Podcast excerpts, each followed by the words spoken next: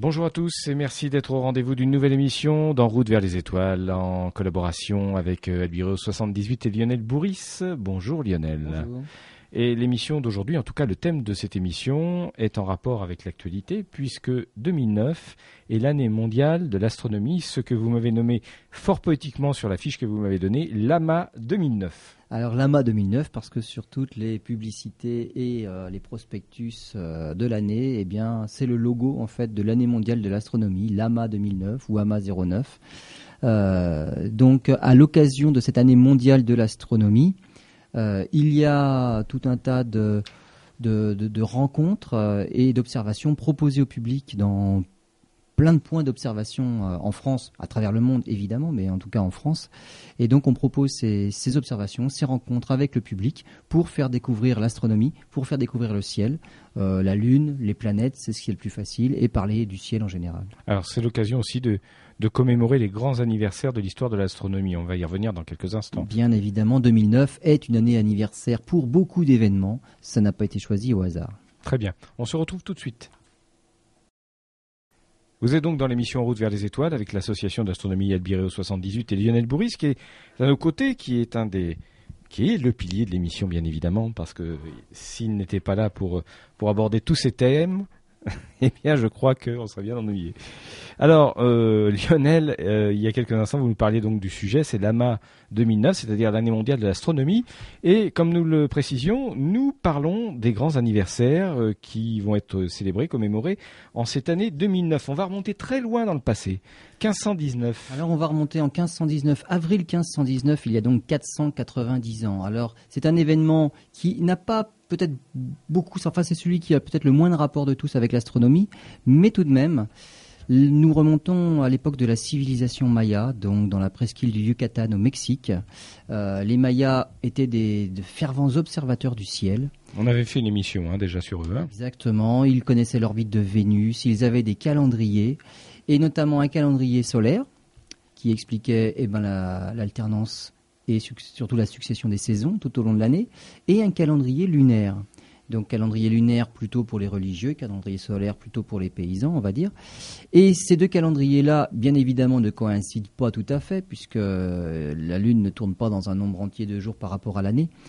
Mais ils s'étaient aperçus que ces deux calendriers, néanmoins, coïncidaient au bout d'une période qu'ils avaient appelée une ère. Et cette période dure 52 ans.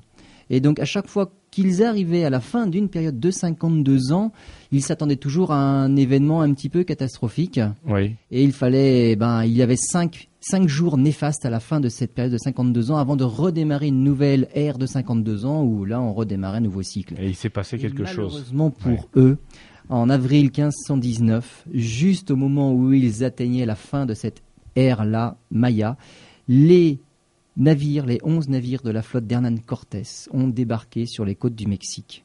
Et donc évidemment, ils n'ont pas cherché à se défendre plus que ça, puisque c'était un signe des dieux. Il devait se passer quelque chose. Ils ont admis leur défaite avant d'avoir pu. Ils n'ont pas combattu, absolument pas, puisque c'était euh, volonté divine. Et donc les Mayas ont disparu euh, à la fin de cette ère-là, à ce moment-là. Oui, parce que s'ils avaient voulu se défendre, ils étaient une centaine au plus les, navigateurs euh, espagnols. Euh, ils n'étaient pas très nombreux. Ils n'étaient pas très nombreux. Au niveau armement quand même. Oui, bien impressionnant. Voilà. Mais c'est vrai que là, de toute façon, ils étaient partis battus d'avance. Et donc, cela s'est passé il y a exactement 490 ans. Alors, on va passer à autre chose parce qu'il n'y a pas eu plus près. Voilà. Plus près, mais alors un événement dont dont je n'ai je n'ai pas fait mention euh, dans nos notes là, mais quand même important, c'est Galilée en 1609. C'est quand même la première observation du ciel avec un instrument. Et c'est Galilée qui a découvert des phases sur Vénus les cratères sur la Lune, et donc la Lune n'était pas aussi lisse qu'on le croyait. Et il a observé aussi Jupiter, et il y a vu quatre satellites, qu'on a appelés depuis les satellites galiléens, les quatre plus gros satellites de la planète, que l'on voit très très bien avec des instruments d'amateurs. Et il a observé aussi Saturne. Mais sur Saturne, il a bien vu quelque chose qu'il y avait autour de la planète, mais il n'a pas su dire ce que c'était. Pour lui, il y avait peut-être un astre multiple, c'est-à-dire la Saturne qui était entourée de quelque chose, mais probablement deux gros astres donc une planète triple. Il n'a pas déterminé la nature de ce qu'il y avait autour de Saturne, mais il a bien vu que c'était quelque chose de particulier. Alors maintenant, on a des doutes. probablement, c'était dû simplement à la faible capacité de son instrument. Hein. Il n'avait qu'une lunette de 4 cm de diamètre, donc largement plus petit que n'importe quel instrument d'amateur maintenant. Oui, c'est ce que j'allais vous dire. Maintenant, il y a des, enfants, des enfants qui ont des instruments beaucoup plus performants. Bien hein. sûr, bien sûr. Mais autre chose que l'on pense aussi, c'est qu'il aurait eu des problèmes de vue.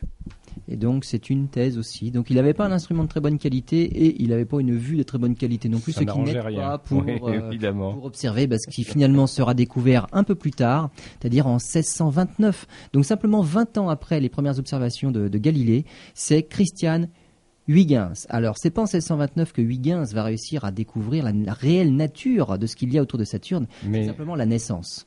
Donc il y a 380 ans, c'est la naissance de Christian Huygens, c'est un Hollandais. Voilà, très célèbre. Il y a des sondes, hein, une sonde qui porte son nom. Alors il y a une sonde qui s'appelle la sonde Huygens, c'est une sonde européenne qui s'est posée sur Titan donc euh, mhm. il y a quelques années, donc en l'honneur de Huygens. Et c'est Christian Huygens qui a, en observant Saturne avec un instrument un peu plus performant que celui de Galilée, a déterminé la nature de ce qu'il y avait autour de Saturne et c'était un anneau. Donc il a vu les anneaux de Saturne et il a vu même en plus le plus gros satellite de Saturne, Titan. Voilà, là où Galilée, vous le disiez à l'instant, ne voyait effectivement qu'une un système de, trois planètes. Voilà, Galilée c'est très particulier. Il avait bien vu qu'il y avait une planète au milieu, donc Saturne, mais on va dire dans les, dans les anses des anneaux, il avait deviné comme deux autres boules aussi de part et d'autre. Il n'avait hmm. pas vu que c'était un anneau qui faisait réellement le tour. Les parties les plus, les, plus grandes de l'anneau, il pensait que c'était aussi deux autres boules, mais qui ne tournaient pas forcément, évidemment pas autour de la planète, elles étaient toujours placées de la même façon. Donc c'était vraiment quelque chose de bizarre pour Galilée. Il n'a pas su dire ce que c'était. Donc c'est Christian Huygens qui, a découvert que Saturne était entouré d'un anneau. Et il a découvert Titan, Titan que l'on voit très bien, quand j'y très bien, on voit pas de détails bien évidemment, mais on voit ce satellite avec n'importe quel instrument d'amateur.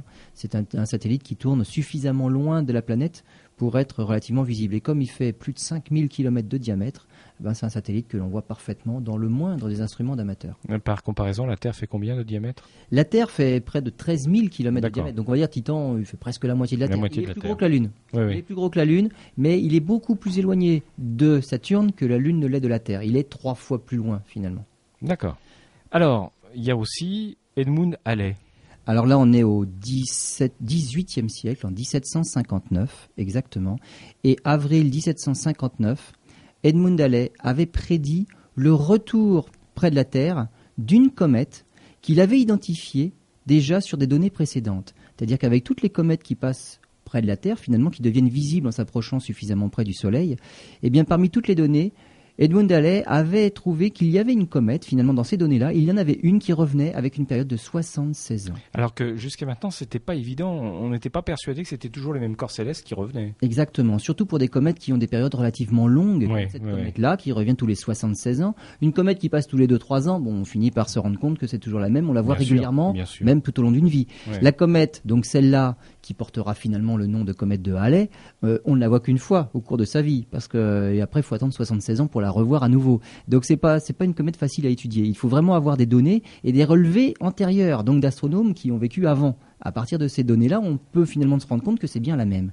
Et donc, il avait prédit le retour de cette comète-là pour 1759, euh, le 13 avril exactement. Le problème, c'est qu'il savait déjà qu'il ne la verrait pas car cela, cet événement se passerait l'année de ses 102 ans à lui. Voilà, disons que s'il avait vécu à notre époque, il aurait peut-être eu la possibilité éventuellement de la voir. Voilà. Mais à cette époque-là, on, 102 ans. Voilà, à cette époque-là, on vivait L'espérance de vie était beaucoup plus faible. Hein. Malheureusement pour lui, il est mort. Euh, il est mort 17 ans avant le retour de la comète. Il est mort en 1742 et la comète est bien passée en 1759. Donc euh, et puisque c'est lui qui a identifié cet objet-là comme étant une même comète qui revenait tous les 76 ans aux alentours du Soleil, et en tout cas proche de la Terre, eh bien cette comète porte depuis le nom de la comète de Halley. Une parenthèse, ça fait partie, euh, on y reviendra tout à l'heure, parce que ça, ça sera une autre partie consacrée aux animations, mais euh, aux personnes qui viennent dans votre club, dans les clubs d'astronomie, on a l'occasion de leur faire observer euh, parfois des, comètes Alors bien sûr, les comètes. Alors parce que c'est magnifique. Voilà, exactement. Alors outre les comètes dont on connaît le mm. retour, les comètes périodiques, hein, donc mm. comme la comète de Halley, on sait exactement quand elle reviendra. Il y en a d'autres comme ça qui reviennent périodiquement. Euh, ce ne sont pas toujours les plus spectaculaires parce que Finalement, une comète est spectaculaire lorsqu'elle s'approche suffisamment du Soleil, que le Soleil la chauffe et donc ça fait un dégazage important et là elle devient visible. Mais l'année 2007, donc automne et hiver 2007, mmh. a été a permis de découvrir une comète qu'on a appelée la comète Holmes. On l'avait découverte il, y a longtemps avant. Et donc, pendant tout l'automne et l'hiver 2007, on a suivi, même à l'œil nu, une comète magnifique. On ne voyait pas de queue à l'œil nu, euh, difficilement même sur les photos, mais en tout cas, la chevelure de la comète donc tout ce dégazage qu'il y a autour de la comète, on voyait très bien à l'œil nu dans le ciel. Donc on voit bien évidemment les comètes comme ça, on les voit et on les montre euh, à l'occasion s'il y a du public à ce moment-là. Il y a quelques années, dans les années 86, euh, 87 ou un petit peu plus tard, je me rappelle qu'on en avait vu une magnifique. 86, c'était la comète de Halley. Voilà, magnifique, avec ce halo rouge autour de, et ça euh, traversait lentement le ciel. C'est exactement. Alors on a, eu, on a eu Yakutake, euh, on a eu Ikea. Donc on a on a eu plusieurs plusieurs comètes. Et la dernière en date, c'est la comète Holmes, donc qui date de, on va dire fin de l'année 2007. Alors on peut pas on peut pas prédire ces comètes-là, on peut pas les prévoir. Mais en tout cas, dès qu'il y a quelque chose, dès qu'on peut les voir, évidemment on les voit. On fait une pause et on se retrouve tout de suite. Voilà, vous écoutez l'émission Route vers les étoiles. Euh, on va poursuivre dans cette redécouverte des grands anniversaires des événements qui se sont déroulés il y a quand même quelques centaines d'années. Il y a quelques instants, nous parlions d'Edmund Halley et puis du retour de sa comète de Halley. On était en train de dire euh, hors micro qu'effectivement, en, en 1986, elle était passée pas très loin. J'avais trouvé ça assez impressionnant, mais pour euh, le véritable astronome, euh, c'était pas ce qu'il y avait de mieux. Bon, bref. Paraît-il, c'était le passage de 1910 qui est le plus spectaculaire. Le plus spectaculaire. Alors, on va poursuivre. On arrive au, 18e siècle 1779, il y a 230 ans. Février, alors on parle d'un célèbre explorateur, James Cook. Alors lui-même n'était pas scientifique, n'était pas astronome, mais en tout cas il avait été, on va dire, mobilisé par la Royal Society de Londres pour euh, amener une équipe de scientifiques pour étudier le, le, transit, on appelle ça un transit de Vénus devant le Soleil, ce qui permet de déterminer la distance Terre-Soleil accessoirement. Et donc il était parti donc en voyage, en expédition. C'était un marin. Hein. C'était un, oui, bien sûr, c'était un marin, et donc il fallait aller à un certain endroit sur Terre pour pouvoir observer ce phénomène. Hein. Lorsque Vénus passe devant le Soleil, ce n'est pas observable euh, partout sur Terre en même temps, donc il faut être bien placé. C'est comme une éclipse de soleil. Si on n'est pas au bon endroit, la Lune ne passe pas juste sur le centre du Soleil et le Soleil n'est pas éclipsé correctement. Donc il faut être à certains endroits. Et donc, il était parti euh, dans un grand périple autour du monde, surtout que dans sa quête, il y avait, bon, d'une part, ce côté scientifique, ce côté astronome-là, pour l'astronomie, mais il y avait aussi euh, deux autres grandes euh, épopées, on va dire. La recherche d'un grand continent austral, outre l'Australie qui était à l'époque connue, donc la recherche d'un autre continent austral. Et euh, deuxième chose, c'est le passage du nord-ouest. On avait déjà découvert l'Antarctique? Alors l'Antarctique était connu, donc et donc il a frôlé l'Antarctique. Il a fait le tour de la Nouvelle-Zélande et s'est rendu compte que finalement, vu la taille de la Nouvelle-Zélande, ce n'était pas ce qu'il recherchait. il a tourné pendant deux, pendant un, pendant un moment, hein, pendant deux ans, il a tourné dans, dans, les, les, mers du Sud. Finalement, il a, il a abandonné cette quête et il a, sa conclusion était qu'il n'existait pas d'autres grands continents outre l'Australie. Et donc il était reparti finalement à la recherche euh, de ce passage du nord-ouest, c'est-à-dire comment relier finalement le Pacifique à l'Atlantique, mais en passant par le nord, vers le pôle nord. C'est le passage du nord-ouest. Euh, dans sa quête, il, est resté bloqué en fait du côté du détroit de Bering, entre le Kamchatka et l'Alaska, par les glaces. Il est redescendu, il a fait demi-tour, il a fait des escales aux îles Sandwich, et en février 1779, euh, paraît-il, il n'aurait pas respecté une des lois locales des tribus indigènes et il a été tué par les indigènes et il s'est fait dévorer par les indigènes. Oui, c'est ce que j'allais vous dire. James Cook fin tragique. a fini ses, jours euh, du côté des îles Sandwich en février 1779, mais en tout cas, la campagne astronomique, elle, avait été réussie. Et le plus amusant, c'est qu'aujourd'hui, on trouve des conserves du capitaine Cook. C'est absolument délirant. voilà, c'était juste euh, l'anecdote. Mais c'est pas le capitaine Cook hein, qui est dedans, je vous rassure. Hein. on continue. Alors là, on va franchir un petit peu les siècles et on arrive il y a simplement 90 ans, en mai 1919. Et là, une fois de plus, on parlait justement de, de, ces endroits particuliers sur Terre pour observer des phénomènes très particuliers. Et eh bien, une fois de plus, Arthur Eddington, cette fois-ci, était à la recherche de l'endroit où il fallait être pour voir une éclipse totale de soleil.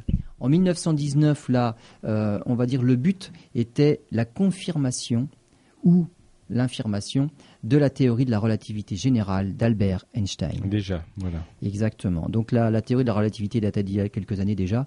Et en euh, 1919, il y avait un événement qui permettait de tester cette, euh, cette théorie de la relativité générale. Einstein avait énoncé que euh, toute masse pesante dévie évidemment les corps célestes, c'est même pour ça que la Terre est en orbite autour du Soleil et qu'elle y restera, puisque dans sa trajectoire, elle est déviée par le Soleil et finalement elle est tellement déviée qu'elle le tourne autour. Et bien Einstein a énoncé dans sa théorie de la relativité générale que même la lumière était déviée aussi, c'est-à-dire que les rayons lumineux issus d'étoiles bah, lointaines derrière le Soleil étaient eux-mêmes courbés par le soleil. C'est le principe, vous nous citiez souvent l'exemple d'un drap sur lequel vous faites tomber des billes. Exactement. On imagine, euh, la bille c'est le rayon de lumière, euh, et la bille on la lance sur un drap sur lequel on a posé une énorme boule de bowling par exemple. Ben, on imagine la boule de bowling creuse une cuvette sur ce drap-là. Si on lance une boule, une bille suffisamment forte pour qu'elle ne reste pas piégée, on va dire, dans la traction de la boule, mais on va voir que la trajectoire est bien déviée, elle va être incurvée. Et c'est pareil pour la lumière. Eh bien, c'est ça, c'est pareil pour la lumière. C'est ce qu'Einstein avait énoncé. Euh, il fallait le prouver. Et pour prouver ça, c'est pas évident du tout, parce qu'il faut pouvoir voir des étoiles à côté du Soleil, ce qui est quand même là relativement compliqué, puisque le Soleil est quand même assez lumineux dans le ciel. Les seuls moments où on peut voir des étoiles et le Soleil en même temps, c'est lorsque le Soleil est occulté, c'est-à-dire que lorsqu'il y a une éclipse de lune. Et à ce moment-là, il fait suffisamment sombre pour pouvoir observer des étoiles même proches du Soleil. Et Eddington, Arthur Eddington, a vu les étoiles proches du Soleil et quelques instants plus tard, quand le Soleil n'était pas là, bien évidemment, on a remesuré les positions des étoiles et on s'est rendu compte que oui, durant l'éclipse, lorsque ces étoiles étaient proches du Soleil, les rayons issus des étoiles étaient incurvés et donc on ne voyait pas les étoiles à la place qu'elles occupaient normalement lorsque le Soleil n'est pas dans les parages. Et donc ça a été une confirmation de la théorie d'Einstein de la relativité générale. 1919. Alors là, on passe à 1929, il y a 80 ans, avec quelqu'un que qu'on découvre, hein, un inconnu pour le grand public. Alors pourtant, pourtant, pourtant non, puisqu'il a découvert une planète. Non mais connu pour vous, amateur d'astronomie. Bah oui, mais enfin, le nom ne dit rien à personne. Mais le nom, mais aucun des découvreurs dans ces cas-là. Euh, Urbain Le Verrier a découvert Uranus, il n'est pas spécialement connu. William Herschel a découvert Neptune, il n'est pas beaucoup plus connu. vous les connaissez, d'après vous me les citez. Voilà, mais pour le grand public, c'est pas parce que c'est Pluton qui a été découvert en 1929, là comme on va en parler, que le découvreur d'Uranus ou de Neptune sont pas plus connus que Clyde Tombaugh. Donc c'est un Américain. C'était un jeune Américain, euh, il travaillait dans la ferme de son père et finalement il avait été embauché par, euh, par un observatoire simplement pour dépouiller des plaques photographiques et euh, ausculter, parce que là il faut vraiment, c'est à la loupe, hein, au microscope. On appelle d'ailleurs ça un blink microscope. C'est-à-dire que lorsque l'on fait des photos de régions du ciel à des, à des instants différents, eh bien, il arrive qu'il y ait des objets qui ne soient pas au même endroit sur les deux plaques, puisque entre les deux moments de prise de vue, ils ont bougé. C'est ça que l'on cherche. C'est comme ça qu'on découvre les astéroïdes, c'est comme ça qu'on découvre des comètes, et c'est comme ça que Clyde Tombaugh a découvert Pluton. Donc sur deux clichés, il y avait un petit point qui n'était plus à la même place, qui s'était déplacé, et en mesurant après, bien évidemment, le déplacement, l'amplitude du déplacement, on arrive à, connaître la distance au Soleil, et il s'est rendu compte qu'il avait découvert une neuvième planète qu'on a appelée Pluton. Voilà, planète qui a été rapidement, euh, à l'échelle de l'histoire humaine, déclassée. Hein. Alors rapidement, oh, bah si, enfin bon. ça a duré, bon, c'était en 2006, en août, en août 2006. Alors pourquoi Pluton a été déclassé? Simplement parce que, ben, avec les moyens actuels, on a découvert d'autres petits corps, on va dire, dans la banlieue de Pluton. Pluton, en fait, fait partie de ce qu'on appelle euh, les objets de la ceinture de, de, de Kuiper. Donc on a tout un, nuage à cet endroit-là du système solaire occupé par plein de corps. Pluton en fait n'est qu'un des représentants. À l'époque on ne connaissait que Pluton, mais depuis et depuis ces dernières années, on en découvre de plus en plus, et notamment voire de plus grosses. Voilà, Eris notamment, Eris qui a été découvert il y a quelques années, qui est même plus gros que Pluton. Alors là, on s'est dit, est-ce qu'Eris sera la dixième planète du système solaire? Qu'est-ce que l'on fait? On va finir par en découvrir encore d'autres, probablement des plus gros, encore plus lointains. Surtout qu'Eris a aussi un satellite, donc comme Pluton a un satellite. Donc finalement, d'un commun accord, non pas les Américains ont quand même euh, freiné ah tout ce qu'ils ont pu, c'était la seule planète que les Américains avaient découvert. Bien sûr. Donc ils ont quand même essayé de dire qu'il fallait garder Pluton dans par tradition, on va dire, dans le, cercle des planètes finalement. Pluton fait partie des planètes naines. Même des plutoïdes. Donc voilà. Et Eris est aussi un représentant des plutoïdes. Et là, on va en trouver de plus en plus. Là, il y en a déjà pas mal. Donc voilà, c'était en 1929, il y a 80 ans de cela. Alors, on va faire une nouvelle pause en quelques instants, et puis on parlera on reviendra plus dans l'actualité dans le, dans terrain, hein. sur le terrain avec l'ensemble euh, des animations qui sont proposées, qui seront proposées au public tout au long de cette année 2009. On se retrouve tout de suite. Voilà, alors jusqu'à maintenant, nous avons parlé des, grands événements que nous commémorons en cette année 2009, année mondiale de l'astronomie. Euh, on va faire quand même un, point, une petite pause sur euh, l'ensemble des animations qui vont être proposées au public. Public, euh, je dirais, d'amateurs et public, pour la plupart, qui ne connaît rien à l'astronomie. Alors comment, justement, qu'est-ce que vous allez, qu'est-ce qu'on va leur proposer? Les manifestations sont surtout proposées au public qui n'y connaît rien. C'est surtout le but du jeu. Les amateurs, on va dire, se regroupent au sein des, des clubs, des associations d'astronomie, et ils observent régulièrement entre eux. Mais là, c'est plutôt pour faire découvrir les objets du ciel au grand public qui ne connaît pas l'astronomie. Donc c'est plutôt justement au public non averti que sont organisées toutes ces manifestations. Alors il y en a un petit peu partout en France, oui. dans tous les observatoires, il y a des journées portes ouvertes. Euh, je vais surtout vous parler de celles qui sont dans notre région-là, et en particulier toutes celles qui seront proposées à l'observatoire de Meudon. Voilà, il y en a eu, il y en a eu début avril. Hein, Alors voilà, les dernières en date euh, datent du 2, 3, 4 et 5 avril. Donc pendant quatre soirées consécutives, nous avons proposé euh, donc à tout le monde de, venir à l'observatoire de Meudon.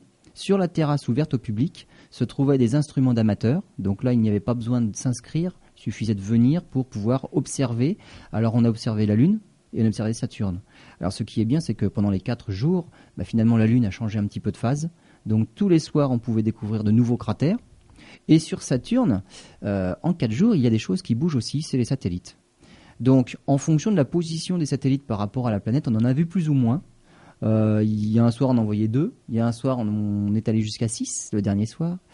Mais surtout, comme il tourne vite autour de la planète, c'est-à-dire que même, Titan, par exemple, qui lui se voit à chaque fois parce que c'est le plus brillant de tous, euh, comme Titan fait un tour de la planète en seulement deux semaines, eh bien, en quatre jours de temps du jeudi au dimanche, eh bien, il avait pratiquement fait un quart de son orbite. Alors Titan, c'est le plus brillant de, tous, mais il y en a d'autres. Et donc, à la limite, ça, faisait presque un test euh, ophtalmologique pour certains, puisque euh, la question était posée, c'est combien vous envoyez? Donc, n'importe qui venait euh, aux instruments. Il y avait plein d'instruments, puisqu'on était plusieurs clubs à proposer des observations avec des instruments différents. Donc, on pouvait faire la différence même et voir comment on voyait différemment à travers les différents instruments qui étaient proposés. Donc ça, c'était, on va dire, les amateurs qui étaient sur la terrasse publique. Et malgré tout, les professionnels de l'observatoire proposaient, eux, on va dire un, petit, tour d'horizon des coupoles professionnelles avec les instruments des professionnels. Et donc là, par contre, il fallait s'inscrire. Et donc par petits groupes avec des, à des horaires bien précis, on allait voir successivement à travers le télescope de 60 cm ou le télescope de 1 mètre de l'observatoire de Meudon.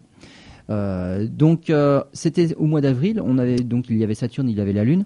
C'est quelque chose qui va être reproposé au mois d'octobre alors ce ne sera plus les là ça s'appelait les 100 heures de l'astronomie parce que c'était 4 jours. Alors c'était que les nuits, hein. 4 jours ça fait 96 heures. Voilà pourquoi on appelait ça les 100 heures, mais on n'observait que le soir.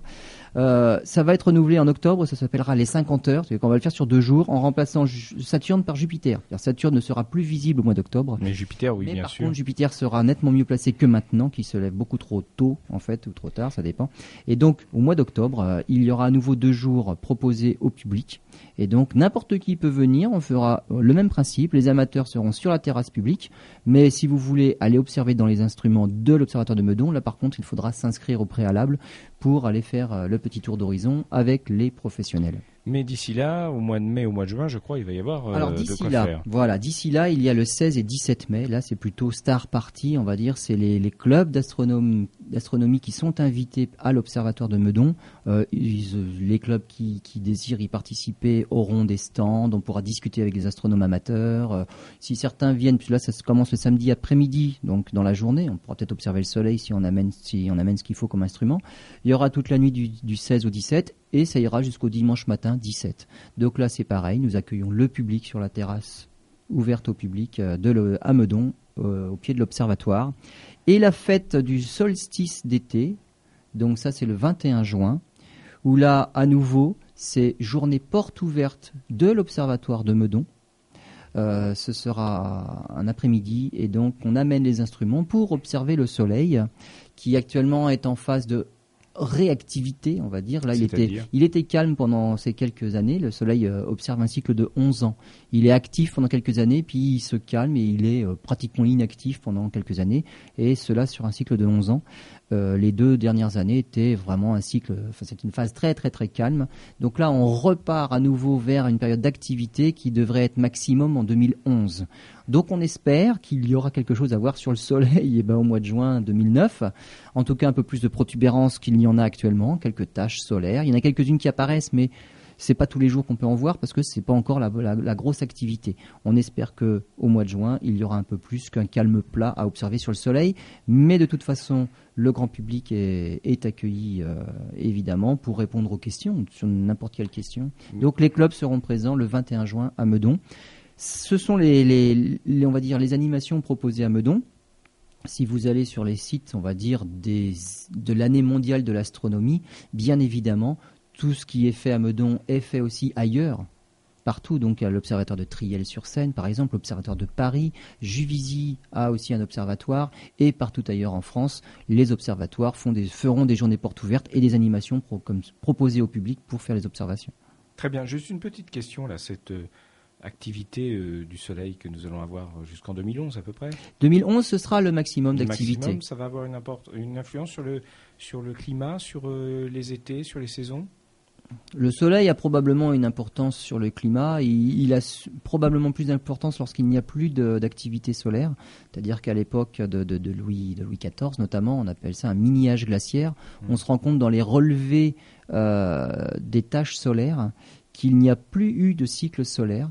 Il y a plusieurs, plusieurs fois le Soleil a sauté son cycle et il n'y a plus eu de maximum d'activité. Il est resté en minimum d'activité pendant des décennies sans avoir de maximum. Et curieusement, cela a coïncidé avec un mini-âge glaciaire sur Terre. Donc probablement, il y a corrélation entre l'activité solaire et le climat terrestre. En tout cas, lorsqu'il y a une forte activité, il y a ce qu'on appelle des éruptions solaires. Euh, ces éruptions solaires euh, provoquent des orages magnétiques qui peuvent réussir à griller les satellites et provoquer des aurores boréales accessoirement. Donc, forte activité, il y a des conséquences sur Terre. Et puis, lorsqu'il n'y a plus d'activité du tout pendant des décennies, il y a apparemment aussi des conséquences climatiques sur Terre. Alors, vous parliez à l'instant de, justement de ces portes ouvertes dans les, dans les laboratoires, enfin dans, dans les observatoires. Dans les observatoires. Laboratoires, c'est parce que je pensais à recherche. Euh, et justement, c'est l'occasion de, passer au sujet suivant. Euh, la partie suivante, c'est-à-dire d'aborder la question des grandes découvertes qui ont été faites ces dix dernières années. Et il faut le dire, les observatoires euh, bah, ont été parmi les, moyens pour faire ces, ces découvertes? Oui, alors surtout dans ces, dans ces dix dernières années, les observatoires sont devenus spatiaux. on a envoyé de plus en plus de télescopes dans l'espace et des télescopes toujours plus perfectionnés les uns que les autres. Et donc c'est là qu'on a fait énormément de découvertes. Euh, soit... Ça, veut dire que sur Terre, on ne découvre plus grand-chose. Alors si, en fait, sur Terre, on a réussi à trouver le moyen. Ce qui gênait sur Terre, c'était deux choses. C'était la turbulence atmosphérique qui limitait en fait la résolution des télescopes et on ne pouvait pas voir de fin détail à cause de la turbulence atmosphérique. Et la deuxième chose qui limite, c'est que l'atmosphère, heureusement qu'elle est là pour que ce soit respirable sur Terre, mais elle absorbe certaines longueurs d'onde qui sont bien évidemment invisibles aux astronomes. Et donc pour pouvoir observer le ciel en tout cas l'espace, dans toutes les longueurs d'onde, il faut s'affranchir de l'atmosphère.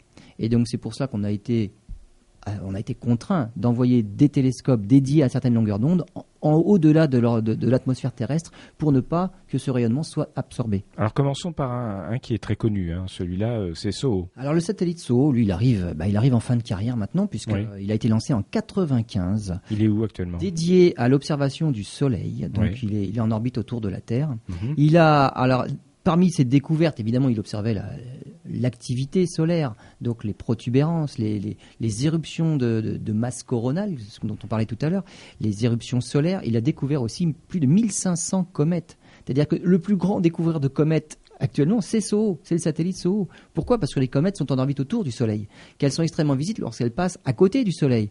On a un satellite qui regarde que le Soleil. Eh ben, il en a vu plein des comètes. Il en a même vu beaucoup tomber sur le Soleil. Elles passaient tellement près qu'elles étaient happées par le Soleil et elles tombaient dessus. Donc il les voyait arriver d'un côté, mais elles ne repartaient pas de l'autre. Hein. Donc on a observé beaucoup de comètes. Il en a découvert 1500 nouvelles comètes.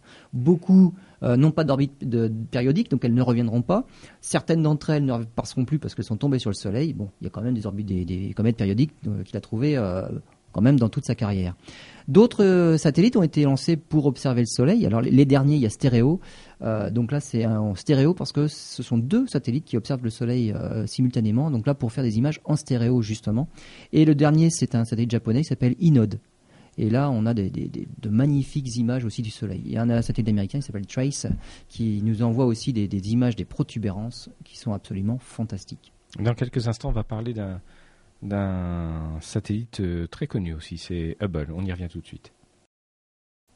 Voilà, il y a quelques instants, Lionel, vous nous parliez des, principales, vous commenciez à nous parler des principales découvertes réalisées ces dix dernières années.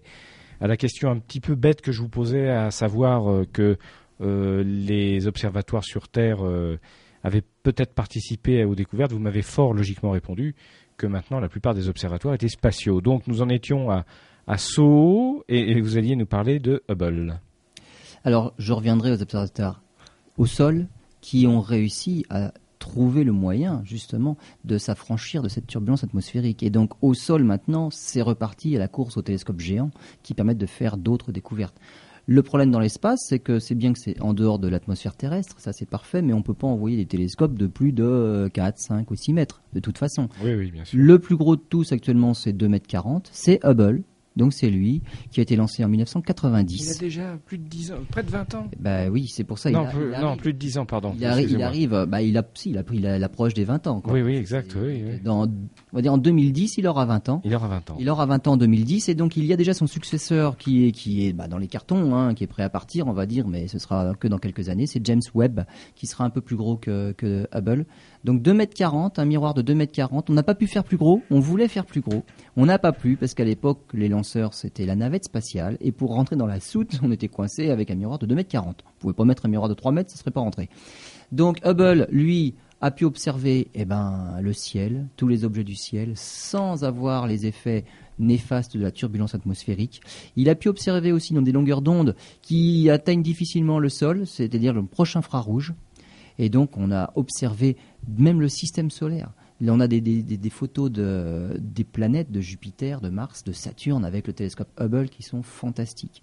Donc, il arrive quand même lui-même aussi en fin de carrière. Le remplaçant est bientôt prévu, James Webb. Dans d'autres longueurs d'onde, eh bien, si on va dans les longueurs d'onde un petit peu plus longues encore, donc là, on a l'infrarouge. On a un satellite qui est plus récent, qui s'appelle Spitzer, donc qui lui observe dans des longueurs d'onde qui sont carrément invisibles au sol. Donc là, on a découvert tout un tas d'objets. Euh, ces objets-là euh, vont être observés plus en détail encore avec un, télescope qui doit partir au mois de mai. Donc là, le mois prochain, normalement le 6 mai, le télescope Herschel. On a fait une émission récemment dessus. donc doit décoller, satellite Herschel, donc dédié à l'infrarouge. Donc il fera encore mieux que Spitzer. Il a un télescope de 3 mètres 50, donc même euh, il a le plus gros miroir. Il observe dans de l'infrarouge proche jusqu'aux ondes submillimétriques, donc l'infrarouge lointain, voire le submillimétrique. Donc il va couvrir toutes les longueurs d'onde de l'infrarouge, et avec lui, on va découvrir des choses nouvelles dont on n'a pas encore d'idée. Donc ça va être vraiment, c'est une terre inconnue. On va découvrir des choses. Dans les autres longueurs d'onde, alors plus courtes, on va dire, il y a le rayonnement ultraviolet, là c'est Galex. Donc plus on descend en longueur d'onde, plus on observe des événements violents et des choses qui, qui sont chaudes. Donc rayonnement tout à l'heure, on parlait de l'infrarouge. L'infrarouge, ce sont des objets froids, relativement froids, des poussières, des choses comme ça. Et les poussières sont justement invisibles, sont opaques. Donc on voit des nuages de poussière noires qui nous obscurcissent en fait les nébuleuses qui se trouvent à l'arrière. En infrarouge, ces poussières deviennent très lumineuses et on arrive à passer à travers et on voit ce que cachent les poussières. Quand on descend en longueur d'onde, euh, bien, ce sont des, objets bien plus chauds, donc des étoiles très chaudes. Euh, donc là, on est dans le rayonnement ultraviolet. Le rayonnement X avec Chandra et XMM. Donc là, on étudie des, phénomènes très violents comme l'explosion de supernova ou alors même des, trous noirs, des choses comme ça. Et le rayonnement gamma, euh, donc là, c'est le télescope Fermi. Donc c'est vraiment des, phénomènes célestes hyper violents. C'est intéressant ce que vous dites parce que ça prouve que pour découvrir l'univers, et visualiser tout ça, il n'y a pas que la vision. La vision ne suffit pas pour l'astronomie. Ah, voilà. Alors, ce qu'on ce qu'on appelle le domaine visible, le domaine c'est une toute petite partie de tout le spectre électromagnétique qui va du rayonnement gamma. Donc là, c'est vraiment les longueurs d'onde les plus courtes, les, phénomènes les plus violents dans l'espace, jusqu'aux longueurs d'onde, eh ben, on va dire les plus longues, c'est-à-dire c'est la radio. Et donc, quand on écoute, à ce moment-là, on a des radiotélescopes. Avec les radiotélescopes, finalement, on peut écouter l'univers. Et là, on découvre en fait ben, les, grands, euh, les grands objets froids de l'univers. Et là, par exemple, ce sont les grands nuages d'hydrogène euh, avec lesquels se forment les étoiles. Un satellite qu'on a envoyé aussi il y a, il y a peu de temps maintenant, c'est le satellite Koro, qui lui est dédié à la recherche d'exoplanètes. Donc les planètes, hors du système solaire. Autour d'autres étoiles que le Soleil. Et donc là, c'est vraiment une, étude dédiée. Alors lui, c'est, il cherche pas de l'infrarouge, il cherche pas de l'ultraviolet. Lui, c'est un phénomène particulier. Il regarde, il étudie la luminosité des étoiles. Et dès qu'une exoplanète passe devant, la luminosité baisse un peu. C'est 1%, c'est même pas 1%. Si ce phénomène se reproduit périodiquement, c'est qu'il y a quelque chose qui tourne autour. Si c'est un phénomène tout à fait transitoire qui n'arrive une seule fois, c'est on dit un phénomène sporadique, on va dire, c'est que c'est l'étoile même qui a une baisse de luminosité ou qui en tout cas une baisse d'activité. On connaît des étoiles variables comme ça qui sont tout à fait erratiques.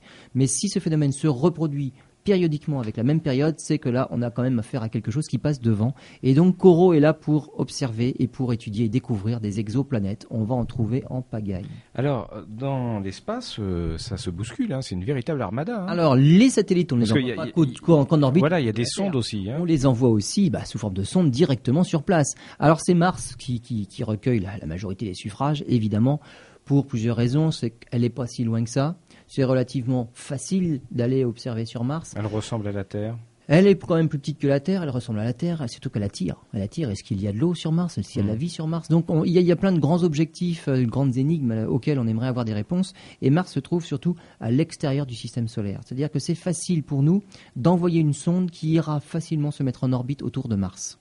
Parce que elle a juste besoin d'aller, on lui donne de l'élan, et elle rattrape Mars, elle se met en orbite relativement facilement. Alors qu'est-ce qu'on a comme sonde? Bah, Mars Global Surveyor, Mars Reconnaissance Orbiter, on a envoyé des robots. Donc là c'était les sondes qui tournaient autour avec des, on va dire des caméras et des, appareils photo ultra performants. Euh, là aussi, là-bas, il y a du monde maintenant. Hein. Ah, il y a du monde, bien sûr. Et sur la planète, il y a les robots, donc Spirit, Opportunity et dernièrement Phoenix, qu'on a envoyé du côté du pôle Nord, qui est resté bah, jusqu'à temps qu'il puisse plus survivre, on va dire, faute de soleil donc les panneaux solaires, puisque l'hiver avançait dans l'hémisphère nord de martien, eh bien il a fini par plus avoir assez d'énergie pour communiquer avec la Terre. Les panneaux solaires se sont recouverts à la fois de poussière et de givre. Finalement, il n'y a plus assez d'énergie pour que la sonde puisse survivre. C'était prévu. Il faudra attendre l'été. C'était prévu. Peut-être avec le dégel, on pourra euh, le remettre en route, mais ce n'est pas prévu. Et donc on est évidemment à la recherche d'eau liquide que l'on pense prisonnière dans le sous-sol. De toute façon, on a déjà trouvé de la glace. Donc il y a de la glace d'eau donc de l'eau solide, juste sous la surface qu'on appelle le régolithe. Donc rien qu'en atterrissant, euh, l'atterrisseur de Phoenix a mis à jour des surfaces blanches et on s'est rendu compte qu'on avait mis à jour simplement sous les quelques centimètres de, poussière martienne, on avait vu déjà de la glace, donc de la glace d'eau. On cherche maintenant pourquoi il y a du méthane dans l'atmosphère, puisque l'atmosphère ne peut pas résider en permanence autour de Mars, elle n'est pas assez massive pour retenir son atmosphère. S'il y a du, méthane, dans l'atmosphère, c'est que le méthane est produit encore sur Mars. Et, ce qu'on sait, ce sont des, organismes qui créent le méthane. Alors voilà, les organismes créent le méthane, mais il y a aussi, de, on va dire, des réactions géochimiques. Alors est-ce que c'est plutôt géochimique, est-ce que c'est plutôt biologique? Euh, C'est ça qu'il faudrait trouver. Je croyais que Mars était une planète morte. Alors donc, euh, Géologiquement, Mars est morte. C'est-à-dire qu'il n'y s'y passe plus, grand-chose. Mais par le passé, ça ne veut pas dire qu'elle était morte. Euh, autour de Saturne, évidemment, eh ben, on a une sonde actuellement en orbite, c'est la sonde Cassini, qui nous envoie de fantastiques images de la planète elle-même, mais aussi des satellites, puisqu'à mesure qu'elle orbite autour de la planète, on l'envoie frôler les différents satellites et nous prendre des photos. On avait envoyé il y a quelques années avec Cassini la sonde Huygens, qui, elle, était descendu pour atterrir sur Titan. Donc les premières images haute résolution de Titan, c'est lors de la descente euh, de la sonde Huygens à la surface de Titan. Du côté de Vénus, eh ben, on a envoyé un radar, une sonde radar pour étudier, euh, pour étudier le sol, mais une autre aussi pour étudier, alors, la sonde Magellan, pour étudier l'atmosphère de la planète. Sur Mercure, et là c'est une sonde qui est toute récente, qui n'a pas encore fini de se mettre en orbite autour de Mercure. Et c'est là où je disais tout à l'heure, c'est plus facile d'aller vers l'extérieur du système solaire, vers Mars, plutôt que d'aller vers l'intérieur.